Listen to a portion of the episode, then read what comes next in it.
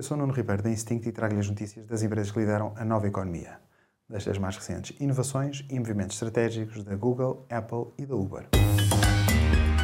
The Big Ones. A Google vai dar acesso aos programadores a novas APIs e produtos com inteligência artificial. Através da Palm API, vai ser possível criar mais facilmente aplicações de inteligência artificial generativa como o ChatGPT. A Google vai lançar também o Maker Suite, um ambiente suportado por inteligência artificial destinado à rápida prototipagem de ideias. Também o Google Workspace vai ficar mais inteligente. O Gmail e o Google Docs vão criar automaticamente textos, resumos da sequência das trocas de e-mails e sugestões automáticas de resposta. A Apple comprou em 2021 a Prime Phonic, um serviço de streaming de música clássica que foi agora relançado com o nome Apple Music Classical, que também está integrado na aplicação Apple Music.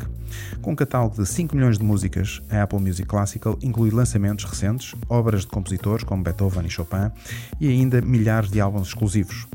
As pesquisas podem ser feitas por compositor, obra, orquestra, maestro e até por instrumentos.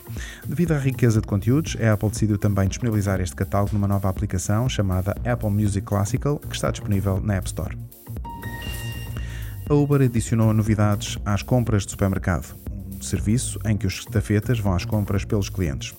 Agora, quando um produto está fora de estoque, a aplicação sugere aos estafetas produtos alternativos que podem ser facilmente aprovados pelos clientes. E para facilitar os pagamentos nos supermercados, a Uber permite aos estafetas ativar um cartão de pagamento digital integrado no Apple Pay ou Google Pay. Super Toast by Instinct.